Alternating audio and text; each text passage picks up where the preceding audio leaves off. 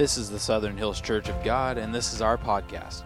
We want to thank you for joining us today. We hope this inspires you and guides you and builds your faith. God bless and enjoy this message.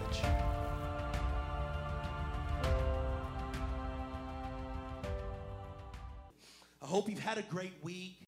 I hope the Lord's blessed you this week. Um, continuing in the sermon series we're on on what's next. Today is installation number five, the marriage supper of the Lamb. We'll talking about that today.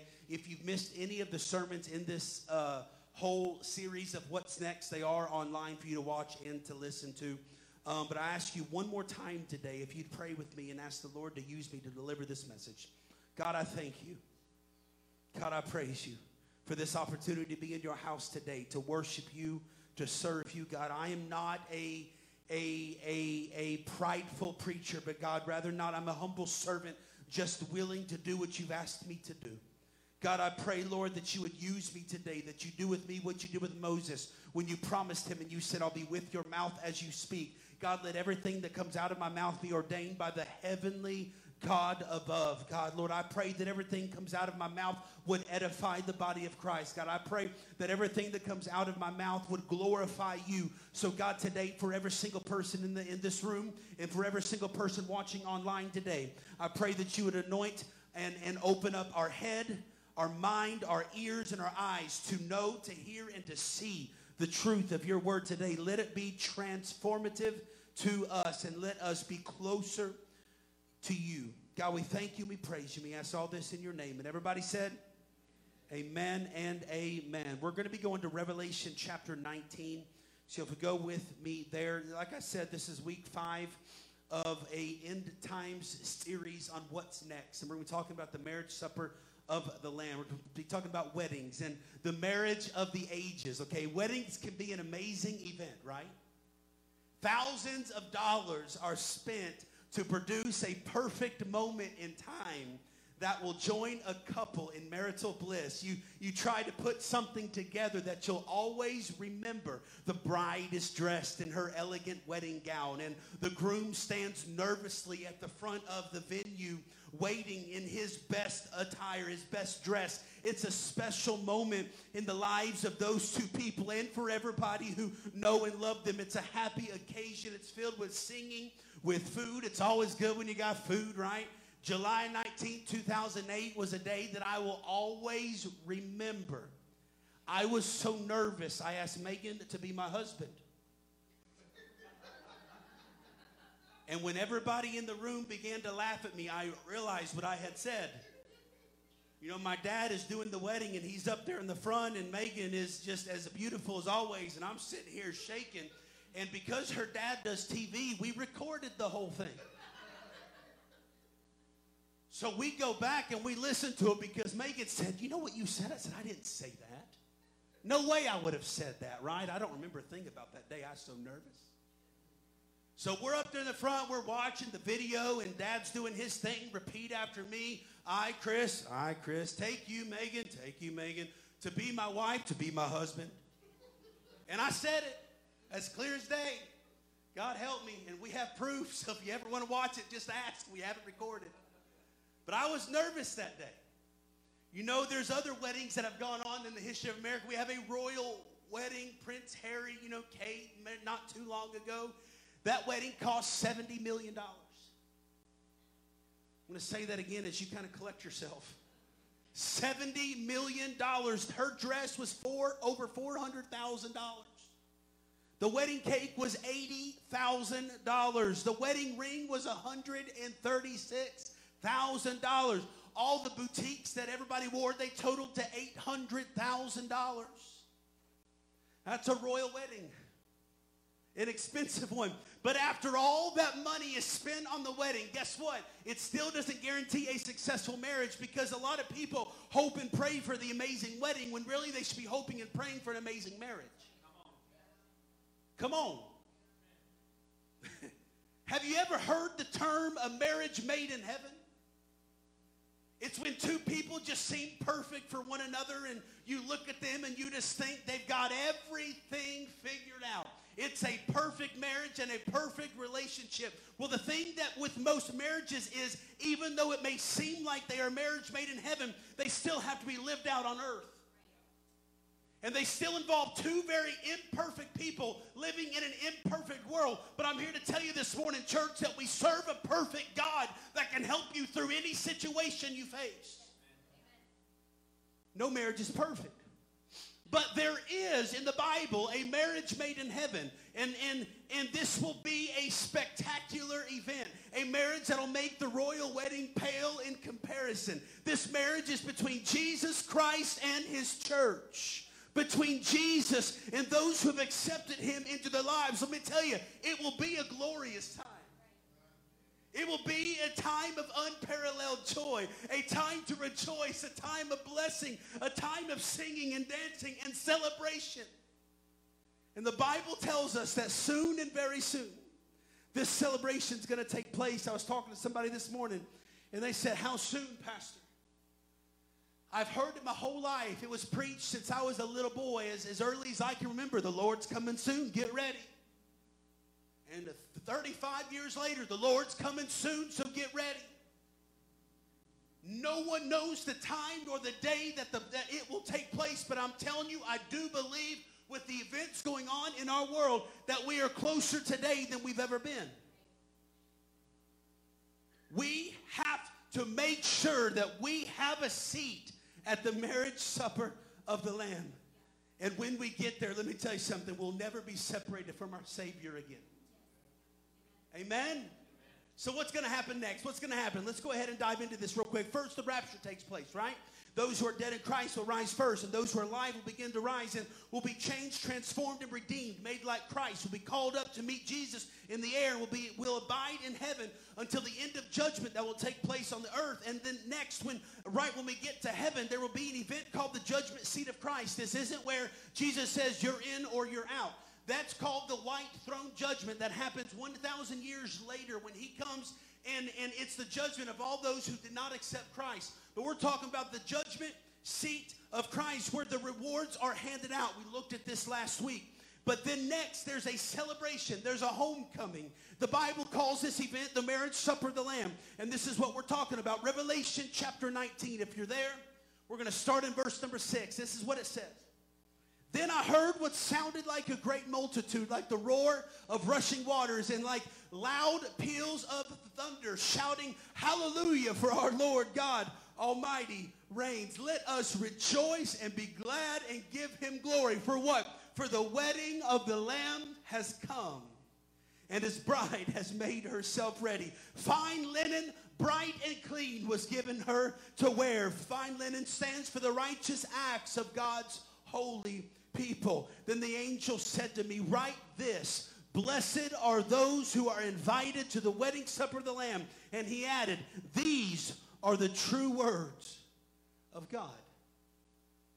So, why does God use this husband and wife terminology, okay? When we think of a marriage relationship, and we think of the word being intimate, it's hard for some of us, especially men, to understand the concept of being the bride of Christ and having an intimate relationship with Jesus. Therefore, it's important for us to understand what the word means. Intimacy is the closeness between people in a personal relationship. It's what builds over time as you connect with someone, grow to care about someone, and feel close and connected to someone. As a matter of fact, if you look in the dictionary, sex isn't mentioned one time about being intimate. What is being mentioned is a close, loving, personal relationship with each other. Let me tell you something. When we are intimate with Christ, it's because we have a close personal bond with Him that can never be broken. It's when everything that you do involves around Jesus Christ. Jeremiah chapter 2, God says to Israel, Go and proclaim in the hearing of Jerusalem. This is what the Lord says. Watch. I remember the devotion of our youth, how as a bride you loved me. Now look at the words. I'm, you know, I'm big on um, uh, on on on, uh, on the actual grammar. It says I remember. So there used to be a time. There was a time long ago when how as a bride you loved me. But if you go down to verse 5, this is what it says. This is what the Lord says. What fault did your ancestors find in me? Wow, that they strayed so far. They went after worthless idols and became worthless themselves. What, what's he saying? Why did you stop loving me? Remember the time when, as the bride, you loved me? Do you remember that time when everything you did was about me? Do you remember that time where you thought about me day and night when you prayed about me day and night when you asked me and, and I blessed you? Do you remember those times? What happened? What did the people of Israel find against me that you stopped loving me? Let me ask you this morning what was it like in your bridal days? What was it like when you first knew God? What was it like when you first got saved? Do you have the same zeal, the same passion for God that you had at the beginning? Have you strayed from Him? Have you quit loving Him? Do you know God in the same way that He knows you? Do you love him like you did at first? Or has your love grown stale and you've strayed away? You see, in Revelation chapter 2, God wrote to the church of Ephesus, and this was his complaint to them. He said, You have lost your first love.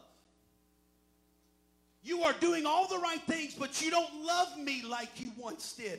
God doesn't just want you to serve him with empty emotions, but he wants you to love him like he loves you. Maybe some of us need to revisit the bridal days and return to that moment when we first got saved. That moment that we fell down flat on our face. That moment that we became in love with Jesus.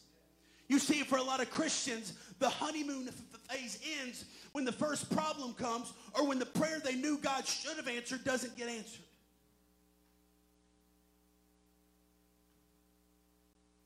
The test of time comes when the honeymoon phase ends and you still trust God. I trust him when what I see matches with what he said. We all know that. That's easy. I also trust him when what I see doesn't match what he said because I know he's true to his word and in his time it will happen. You see, I how do I have that unmatched, personal, intimate relationship with God? You see, my marriage is stronger today than it was 12 years ago. Why? Because Megan and I have been through stuff and we made it. We learned to trust when things get hard. We learned to love when things got hard. We learned to put ourselves to, to, to the bottom end and raise the spouse up. We, we, we learn to do things for each other and not just for, we're stronger today because we've been through stuff. And let me tell you, if you want that relationship with God, then you've got to be that way when things get hard. You can't just give up and quit because things around you get tough. You got to keep on pushing through. You got to keep on going and you can't quit. Why? Because God is true to his word and he will always come through for you. The Bible talks about he's never left you and he'll never what? Forsake you. In every good situation, it's easy for us to say, God was there. Can you say that when things get tough?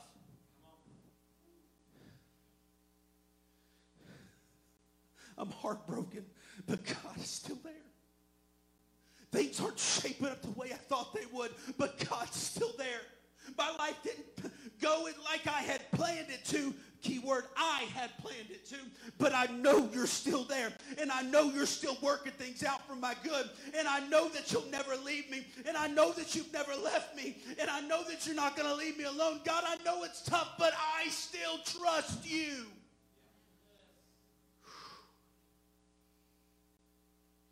There's 10 parts to a, um, a Jewish wedding.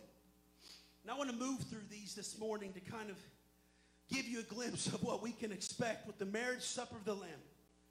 There's so much parallel between a Jewish wedding and what we will expect. Just, just, just listen. It's absolutely amazing. And I do want to take a moment this morning to look at this because, again, it'll help us understand the terms that God uses and help us understand the event that's coming, okay? So the first one is this, is the man selects the bride. The first step of a Jewish wedding is the selection of the bride. The first step in the process is that the groom carefully selects his bride. She doesn't choose him, she doesn't go ask him to be married, but he chooses her and he asks her. Also, the entire groom's household is much involved in the selection process. Let me tell you what John tells us in his gospel. You did not choose me, but I chose you and appointed you so that you might go and bear fruit, fruit that will last, and so that whatever you ask in my name, I will give you. You didn't choose me, but I chose you. Aren't you glad Jesus chose you? Aren't you glad this morning that despite every imperfection that we might have, Jesus chose you? Number two is the wedding agreement. After the selection is made, the young man and his home prepare this marriage contract or a marriage covenant. He then presents the marriage contract to the intended bride and her dad. This was a binding contract and could only be undone by divorce with proper grounds. A good example of this would be Mary and Joseph. We read about them in, in um, the Gospels. When Joseph found out that Mary was pregnant, even though they had just been engaged, he had the right to divorce her or have her stoned if he wanted to because they were already under contract to be married. They had not consummated the marriage yet or began their married life together. They were, they were under a covenant of marriage. It isn't like in today's culture. Today, you get engaged, but that engagement can be broken at any time before the wedding without consequence. Today, it doesn't mean as much. And, and, and, and, let me tell you something. We break promises all the time, but God never breaks a promise. You hear me? God has never broken a promise. This, this is our wedding agreement in John chapter 3, where it said, For God so loved the world that he gave his son, his one and only son, so that everybody who believes in him will not perish, but have eternal life. Whosoever believes in him will not perish. He's offering us life eternal. We don't deserve it. But he offers it to us because he chose us. And he offered us the contract. Number three, you have the bride price. Because let me tell you what happens in a, um, a Jewish wedding. Included in the contract was a bride price, which was to compensate the young woman's parents for the cost of raising her. Hmm. As well as being an expression of his love for her. This is a picture of salvation because Jesus paid the ultimate price for you and I. Listen, he is the atoning sacrifice for our sins, the Bible says. And not only for ours, but also for the sins of the whole world. Jesus paid the price for his bride, and that price was his own life. This is Jesus' expression of love to us. He literally gave his own life so that you and I could live. He chooses the bride. He gives the the marriage contract. He gives the, the price. Number four is the proposal has to be accepted. So there's an acceptance time to see if the proposal was good. The young man, what he would do is he'd pour a cup of wine for his beloved and wait to see if she drank it. This cup represented a blood covenant, just to think about it. If she drank the cup, she would have accepted the proposal and they would be engaged. But if she refused the cup, she didn't accept it. Listen to what happened. When Jesus was celebrating the Passover with his disciples, Jesus poured the cup of wine, offered it to them, and said, Drink from it, all of you, for this is my blood of the new covenant, which is poured out for many. He offered them, and they accepted. Today, Jesus, I'm telling you, is offering the same thing. Will you accept the covenant? Will you drink from the cup or will you push it away? You see, that's the question this morning. It's a choice. God's not going to push himself on you. He's not going to force himself. Now, it is his wish that all would be saved.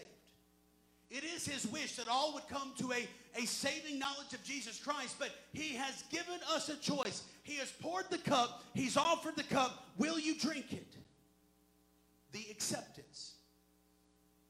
Number five is one of the most important ones because listen, if she accepts the covenant, the young man would give her gifts and then he would leave for a season with a promise to return. you hear it?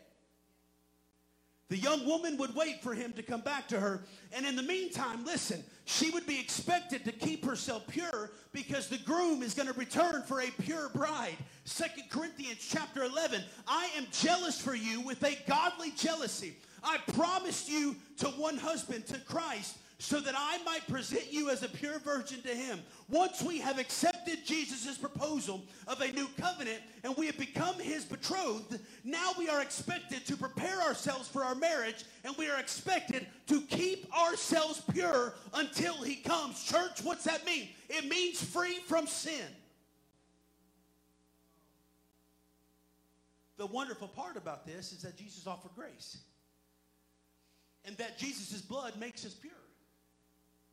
We could never be pure on our own power, and we could never be worthy of a relationship with Him. But He died and shed His blood to make us worthy and make us pure. The Bible says that Jesus died for us so that what? We could be a glorious church without a spot or wrinkle or any other blemish. Instead, she will be holy and without fault. You see, Jesus' blood washes away the sins and the stains of your past.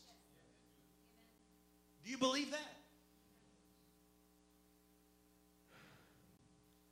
But listen, the bride that Jesus is coming back for is a bride that has kept herself pure. God is not coming back for a bride that has been cheating. God's not coming back for a bride that's been running around. God's coming back for a bride that has put him first above everything else and has worshiped him wholly with all their heart and has left sin behind so that God, so that the church may, may remain pure. When the groom offered the marriage contract, he also gave the bride gifts to show her how much he loved her, to comfort her while he was gone. What gift did Jesus give us? John chapter 14. But the advocate, the Holy Spirit, when the Father will send in my name. Watch this, will teach you all things and will remind you of everything I've said. Peace I leave with you. My peace I give you. I do not give you, though, as the world gives. Do not let your hearts be troubled and do not be afraid. Number five. Move on to number six. We have what we call a mikvah. The bride is then immersed in water as a symbol of the covenant that she made. This baptism symbolized to everyone that she was spoken for, that she was betrothed, that her price had been paid, and everywhere she went, she would wear a veil to remind everyone that she was taken. Let me tell you something. The Bible says that Jesus commanded us all to be baptized in water in the name of what? The Father, the Son, and the Holy Ghost. And the baptism represents how our sins have been washed away and how they are dead and buried with Christ and how we have been forgiven. Baptism is a celebration of the redemptive love that God gave us. It, it tells the whole world that we've changed. It tells the whole world that we belong to Him. It's all part of the beautiful process in John chapter 3. He said, Truly, truly, I say to you, unless one is born of water and of the Spirit, he cannot enter the kingdom of God. Listen, as a side note, if there's anybody in the room watching online, you say, Pastor, I want to be baptized. I want to be rebaptized. Let me know. I'd love to be a part of it. We need to do it. Number six, they had the mikvah. Number seven, there was the wedding chamber or uh, the chupa. Before leaving his betrothed, the young man would announce, I'm going to prepare a place for you and I'll return for you when it's ready. Do you hear it? The usual practice was for the young man to return to his dad's house to build a room onto the house. He was not allowed to skimp on the work. He had to get his dad's approval before he could say that it's done. He would tell him it was good enough. And if asked the date of the wedding, the groom would reply, Only my dad knows. Think about it. What does John chapter 14 tell us? Let not your heart be troubled. Yet believe in me. Believe also in me. In my Father's house are many mansions. If it were not so, I would have told you.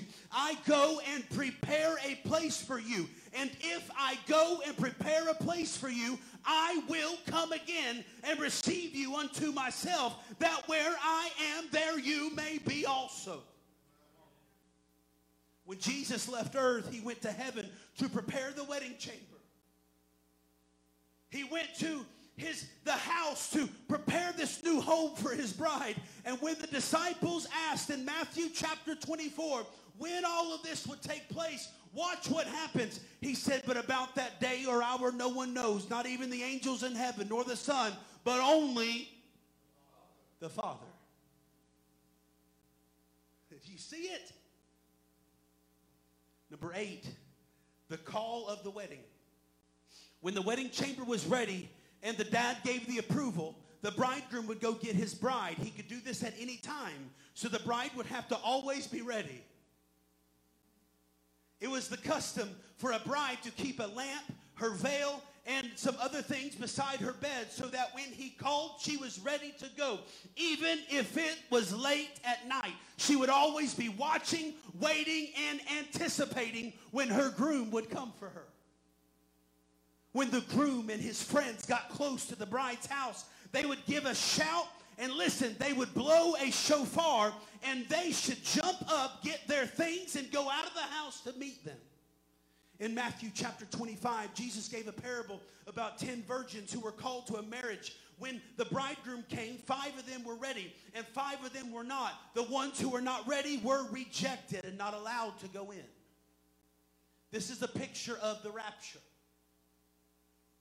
When the angel will blow the trumpet and those who are ready, Matthew chapter 24 says, Therefore keep watch, for you don't know what day the Lord shall come we have to be ready. We have to be watching. I'm going to move through this quickly. Number nine is the wedding. When the wedding party arrives back to the home, there would be a small ceremony, and the newlyweds went into the wedding chamber alone, which symbolized the consummation of the wedding.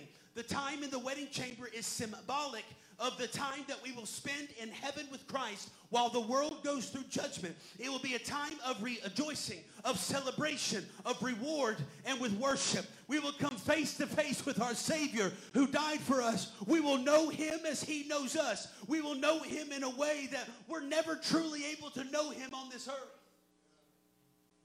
In Isaiah chapter 62, he says, As a young man marries a young woman, so will your builder marry you.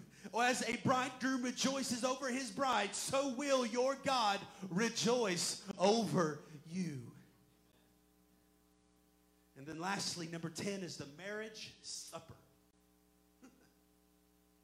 when the couple emerged from the wedding chamber, the wedding was complete. And so there would be a huge celebration and then the marriage supper would begin.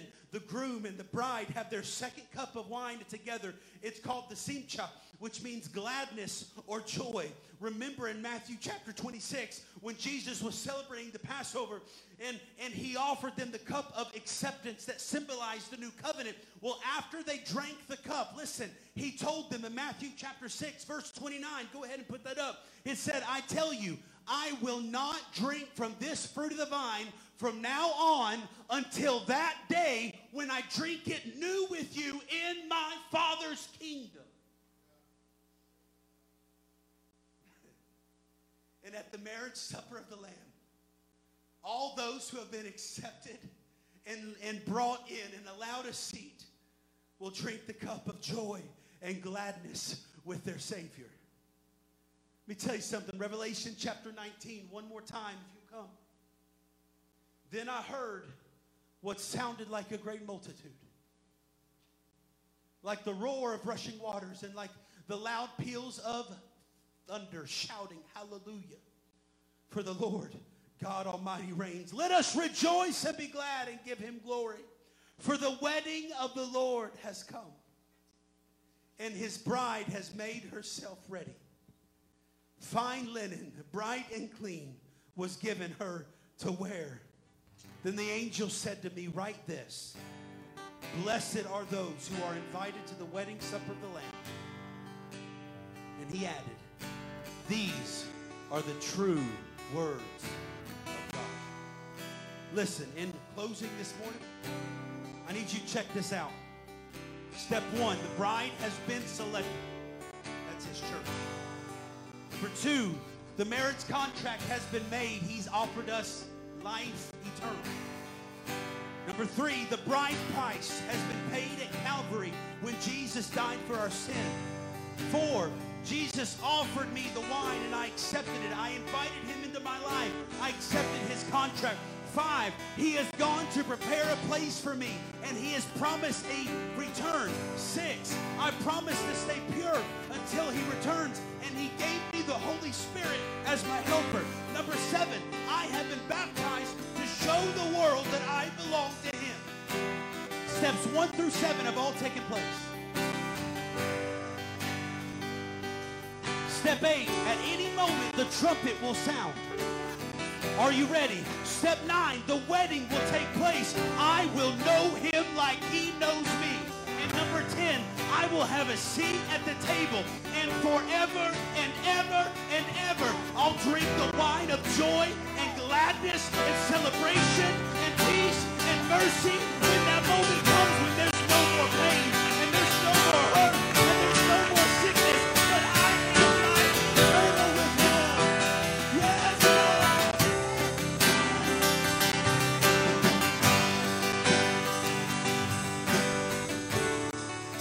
So in closing, and I'm going to pray, and then um, um, um, Jew will come one more time and take the offering. I'd like to make a wedding toast. Listen, in Matthew chapter 22, Jesus spoke to them again in a parable, saying, The kingdom of heaven is like a king who prepared a wedding banquet for his son. He sent his servants to those who had been invited to the banquet to tell them to come, but they refused to come. Then he sent some more servants and said, Tell those who have been invited that I have prepared my dinner. My oxen, my cattle have been. Everything is ready. Come to the wedding banquet. But what happened? They paid no attention and went off. One to his field, another to his business. They didn't think he was being real. They didn't think he was telling the truth. They didn't think he was serious. The rest seized his servants, mistreated them, and killed them. The king was enraged. He sent his army and destroyed those murdered and burned the whole city. Then he said to his servants, Watch, the wedding banquet is ready. But those I invited did not deserve to come.